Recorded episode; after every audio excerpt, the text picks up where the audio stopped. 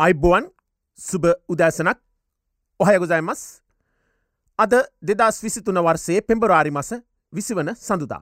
නැවුම් සතියක ආරම්භය. වේලාව උදේ පහපසුනා පමණයි. ඕසකාමි නමි මුරිමචි හෝ ලාස්ටේෂන් සිට එම් කොකොලෝ හැත්ත හැදසම් පහුසේ ප්‍රචාරය වන ලංකාරසංග.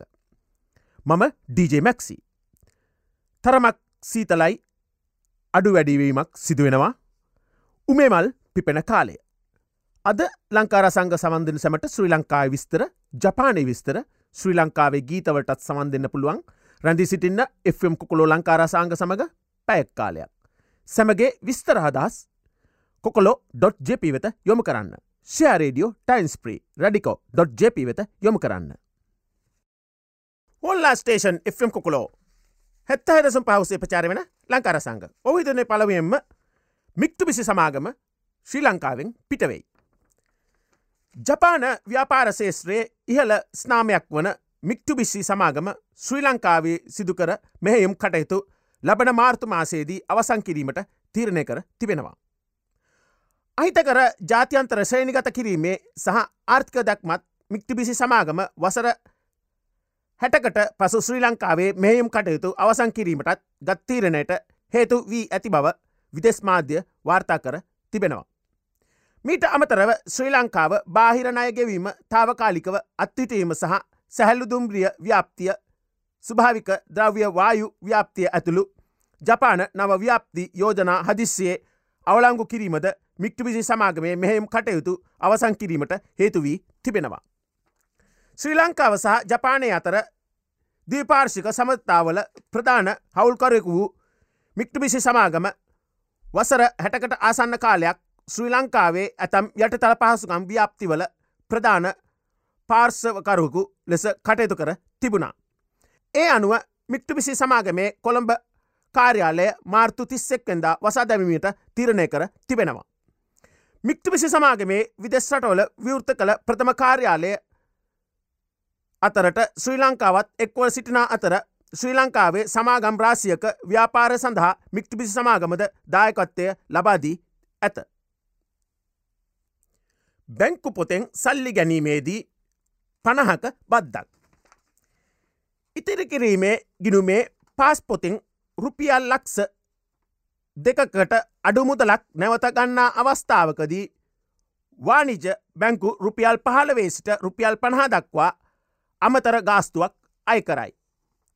මෙම අයකිරීමත් සමඟ කිසියම් පුද්ගලයෙක් පාස්පොත යොදාගෙන රුපියල් පණහක මුදලක් නැවත ගතහොත් ඇතම් පුද්ගලයකු වානිජ බැංකු එම මුදලට සමාන මුදලක් අමතරව අයකරන තත්ත්වයක් ඇතිවී තිබේ. ශ්‍රී ලංකාවේ ප්‍රධාන පෞද්ගලික වානිජ බැංකුවක් වන විට රුපියල් පණහක අමතර මුදලක් අයකරණ අතර තවත් ප්‍රධාන්තම පෞද්ගලික වානිජ බැංකුවක් රුපියල් පහලවක් අයකරයි. රුපියල් පණහක් අයකරන පෞද්ගලික බැංකුවෙන් මේ පිළිබඳව කළ විමසීමේදී පැවසුවේ රුපියල් ලක්ෂ දෙකකට අඩුමුදලක් ලබාගන්නා ගණු දෙනුකරුවන්ගෙන් එම අමතර මුදල අය කරන බවත් ටේලයන්තයක් කාඩ්පත භාවිතෙන් මුදල් ලබාගන්නේ නම් එම මුදල අයනො කරන බවයි. ජනතාව පවසන්නේ කාඩ්පතක් නොමැති පුද්ගලයකු මාසයකට අවස්ථා දහයකදී පාස්පොත භාවිතයෙන් මුදල් ගතහොත් රුපියල් පන්සියක මුදලක් අමතරවගේීමට සිදුව ඇති බවත් මෙය දුප්පත් ජනතාවට කරන දැඩි අසාධරණ බවද ප්‍රකාශ කර තිබෙනවා. තවත් තිස්තරයක් ඕලුවිල් වරායෙන් ටිම්මාලු කර්මාන්තයක්. දීවර වරායක් ලෙස පරිවර්තනය කරන ලද ඔළුවිල් වරායේ දීවර මෙහෙවුම් කටයුතු මේ වන විට ඉතා සාර්ථකව සිදුවන අතර වරායට ගොඩබසන මත්ස්‍යතොග අතරින් අතිරික්ත මත්ස්‍යතොග භාවිතා කරමින් ටින්මාලු කර්මාන්ත ශාලාවක් ආරම්භ කිරීමට ටෙස් පෞද්ගලික සමාගම හා දීවර අමාත්‍ය ඩග්ලස් දේවනන්ද මහතා අතර අවස්ථා කිහිපයකදී සිදු කරන ලද සාකච්ඡවලින් පසු කර්මාන්ත ශාලාවක් ඉදිකිරීමට අදාළ ගිවිසුම සඳහා අත්සන්තැබීම දීවර අමාත්‍යන්සේදී සිදුවී ඇත. රටේ ජනතාවට අවශ්‍ය ටින්මාලු රට තුළම නිස්පාදනය කිරීමට අමාත්‍යවරයාගේ අවධානය යොමිවී ඇති බවත් මෙම කර්මාන්ත ශාලාව ඉතිකිරීම තුළ මෙහි නිපදන ටින්මාලුවල අතිරික්තය විදේශ රටවලට අපනයනය කිරීමට හැකියාවක් පවතින බවද අමාත්‍යවරයා මෙහිදී ප්‍රකාශ කර තිබෙනවා. මෙම ගෙවසුමට අමාත්‍යන්සේ වෙනුවෙන් අමාත්‍යන්සලේකම් ඉන්දු රත්නායක මහත්මිය ටෙස් පෞද්ගලික සමාගම වෙනුවෙන් එහි සභාපති ශිරාණි ප්‍රනාාන්දු මහතා විසින් අත්සං තබා ඇත. ඉන්දිය ආධාරමත වතුකරයට නිවාස. උඩරට වතුකරේ ජනතාව සඳහා ඉන්දිය රජයේ ආධාරමත නව වතු නිවාස දාදහක් කඩිනමින් වතුකරය තුළ ආරම්භ කිරීමට සැලසුම් කොට ඇති බවත් එම නිවාස දේශපාලන පක් සහ වෘතිය සමති බේදයකින් තොරව වතු කම්කරුවන්ට නිසි පරිදි ලබාදීමට පියවරගන්නා බවත් කම්කරු කොංක්‍රසේ ලේකම් හා ජල සම්පාදන හා වතු යටතල පහසුකම් අමාත්‍ය ජීවන් තොන්ඩමාන් මහතා පවසයි. අභියෝගවලට නොබියව මුහුණදී යුතු බවද අභියෝගවලට බියන් ශේස්ත්‍රයට නොගොස් වැඩ කළ නොහැකි බවත් තමා අමාත්‍යය දූරය භාරගනු ලැබුවේ ආසාාවට නොවන බවත් ජනතාවට සේවය කිරීම සඳහා බවත් ප්‍රකාශ කර තිබෙනවා. ගෝටාබය රාජපක්ෂ ජනාධිපතිවරයා ඉවත් වූ පසු රනිල් හා සජිත් යන දෙදෙනාට ජනාධිපති දූරේ වැඩබාරගන්න කතා කලා. එහෙත් එම අභියෝගය භාරගත්තොත් තම දේශපාලනය අනාගතය අහිමිවන බවත් ඔවුන් දෙදෙනා දැනගෙන සිටිය. නමුත් සදිත් පසු බැස්සා රනිල් ඒ අභියෝගය භාරගත්තා. මීට මාස හයකට කලින් රටේ තිබුණේ තත්ත්වය දැන් නැහැ. ඒවා එක රෑකින් වෙනස්නුව කළ හැකි දෙයක්. කඩන්නට පහසුයි. හදන්න අමාරුයි. ඉන්දියාව ඇතුළු රටවල් විශාල් ප්‍රමාණයක් අපිට උදව් කරනවා. ජාත්‍යන්තර මුල්්‍ය අරමුදලින් නයලබා ගැනීම සඳහා සියලු කටයුතු සිදුකොට තිබෙනවා. ඉදිරියේදී රටේ තත්ත්වය යහපත් අතත හැරි ජනතාවට සහන ලැබේවී යයිද හෙතම තවදුරටත් ප්‍රකාශ කර තිබෙනවා. තවත් ස්තරයක් ශ්‍රී ලංකාවේ ආහාර පිළිබඳව.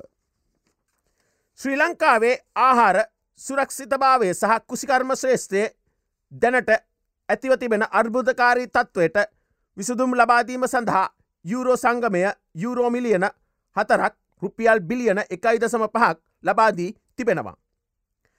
මෙම අරමුදලේ ශ්‍රී ලංකාවේ ආහාර හා කුසිකර්ම සංවිධානය මගින් ක්‍රියාවට නංවනු ලබන අතර එම වැඩ පෙළිබල ඉකුද්දා නිලවසයෙන් කොළඹෙදී ආරම්භ වී ඇත. මෑතකාලීන ආර්ථික අර්බූදය රටේ සියලු ගොවින්ට විශේෂයෙන් හෙක්ටයාර බින්දුව දසම් පහදක්වා ඉඩම් වගා කරන කුඩා වතුහිමියන්ට දැඩිලෙස බලපා ඇත. පොහොර සහ අනෙකුත් යදුම් හිඟකම හේතුවෙන් පසුගිය අස්වනු නිරණ කන්නේ දෙකේදී විශාල වගාවක් අසාර්ථකවීම හේතුවෙන් මෙම ගොවින් විශාල් ලෙස පීඩාවට පත්ව ඇත. මෙම ආදායම අඩුවීමට හේතුවී ඇති අතර ආහාර ඇතුළු ඔවුන්ගේ අත්‍යවශ්‍ය අවශ්‍යතා සැපැීමට ඇති හැකියාව කෙරී බලපා ඇත. මෙම ව්‍යාප්තිය මගින් පොළොන්නරුව බදුල්ල අම්පාර සහ හම්බන්තොට දිස්ත්‍රික්කවල හෙක්ටයාර බින්දුවයි දසම පහක් දක්වා ඉඩම් වගා කරන කුඩාවතු හිමියන් හතලිස් එක්දහකට මෙම ව්‍යාප්තිය මගින් ආධාර කරනු ඇත. ඔවුන්ට දෙදස් විසිතුන යලකන්නේ සඳහා යුරයා කිලෝග්‍රෑම් පණහකමල්ලක්ද ලැබේ.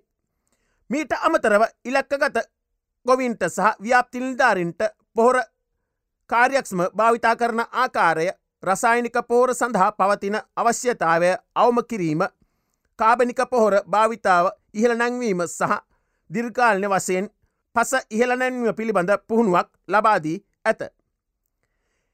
එසේම ගුණාත්මක වසයෙන් ඉහළ බීජ වගා කිරීම සඳහා සහ රජයේ සතු ගොවිපොලවල සහතික් කරනද බීජ වගා කිරීමටත් සැකසීම ශක්තිමත් කිරීම සඳහාද මෙම ව්‍යාප්තිය සහයවනු ඇත. හොල්ලා ස්ටේෂන් Fම් කොලෝ හැත්ත දසම් පහුසේ ප්‍රචාරය වන ලංකර සංග. ඔහිතතන මේ අවස්ථාවේද ජපානය විස්තරයක් හඳුනා දෙන්නම්. ඕසකා එක්ස්පෝ හැත්තෑව සමරු උද්‍යානයේ උමේ උත්සවයක් උමේ මල්ගස් හයිසි අසුවක් පිපන උත්සවය චෝයා උමේසු පානය සහ උමේ රසකැවෙලි පිළිබඳ විස්තරයක්. එක්ස්පෝ හැත්තෑව සමරු උද්‍යානයේ උමේ උත්සවය මාර්තු මස දොළස්වනි ඉරිදා දක්වා ඕසකාහි එක්ස්පෝ හැත්තාව සමරු උද්‍යානයේදී පැවැත්වෙනවා. ස්වභාවික හා සංස්කෘතික උද්‍යානවල එකසේ විස්සකට අධික වර්ග හයිසීයක් පමණ පිපෙන අතර ජපන් උද්‍යානයේ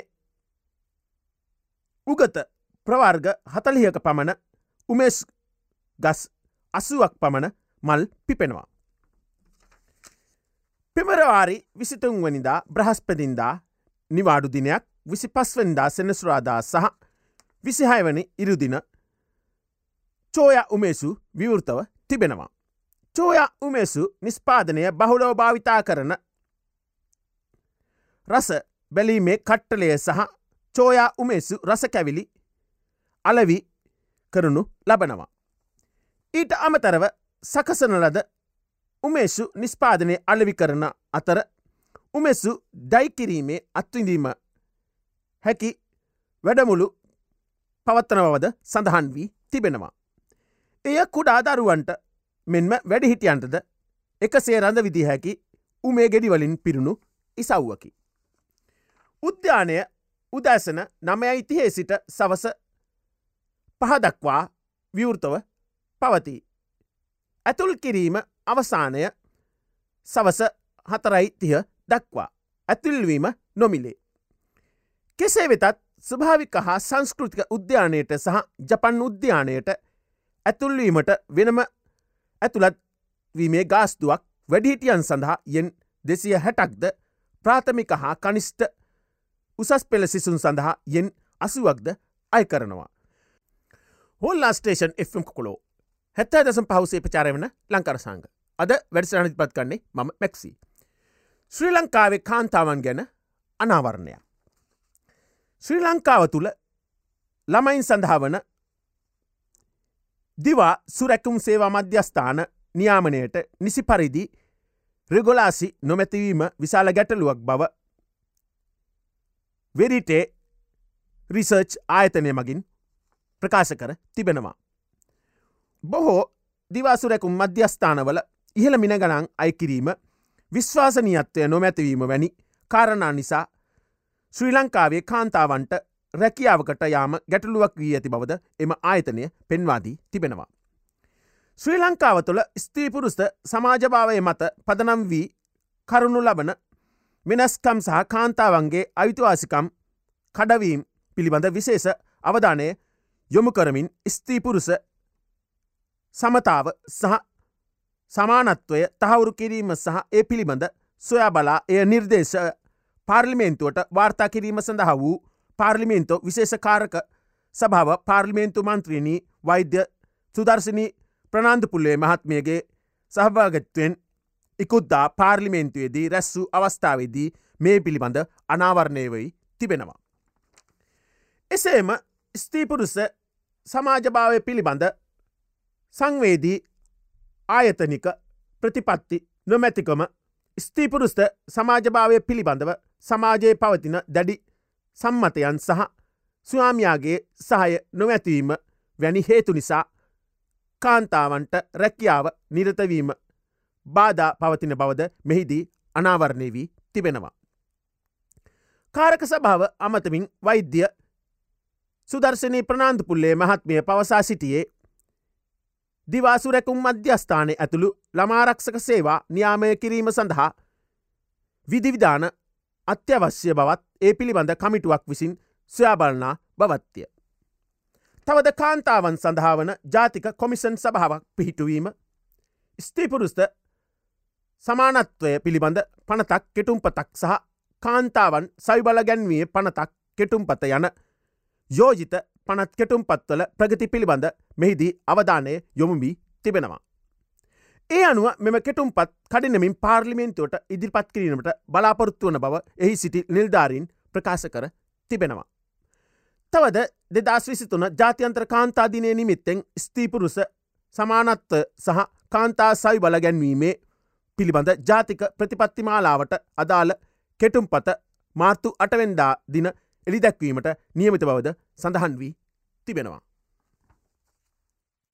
හොල්ලා ස්ටේෂන් Fම් කොලෝ හැත්ත හදසම් පහුසේ ප්‍රචාරය වුණ ලංකාරසංග අදත් පැක් කාලේ නිමාට පත්තිනවා. මේ දිනවල උමේ මල් පිපෙන කාලය සීතල දිනෙන් දිනෙන් අඩුවීගෙන යනවා මේ දිනවල ඉන්ෆලෙන්න්ස් අරෝගත් පැතිරිගෙන යනවා කපුම් පරාග පැතිරීයානවා ප්‍රවෙස්සම් වෙමු. සෞඛ්‍ය නීතිරීති පිළිපදිමු සැමට සුභ සතියකට ආසිල්පතමින් සමගන්නා මම මැක්සි. බයිබයි!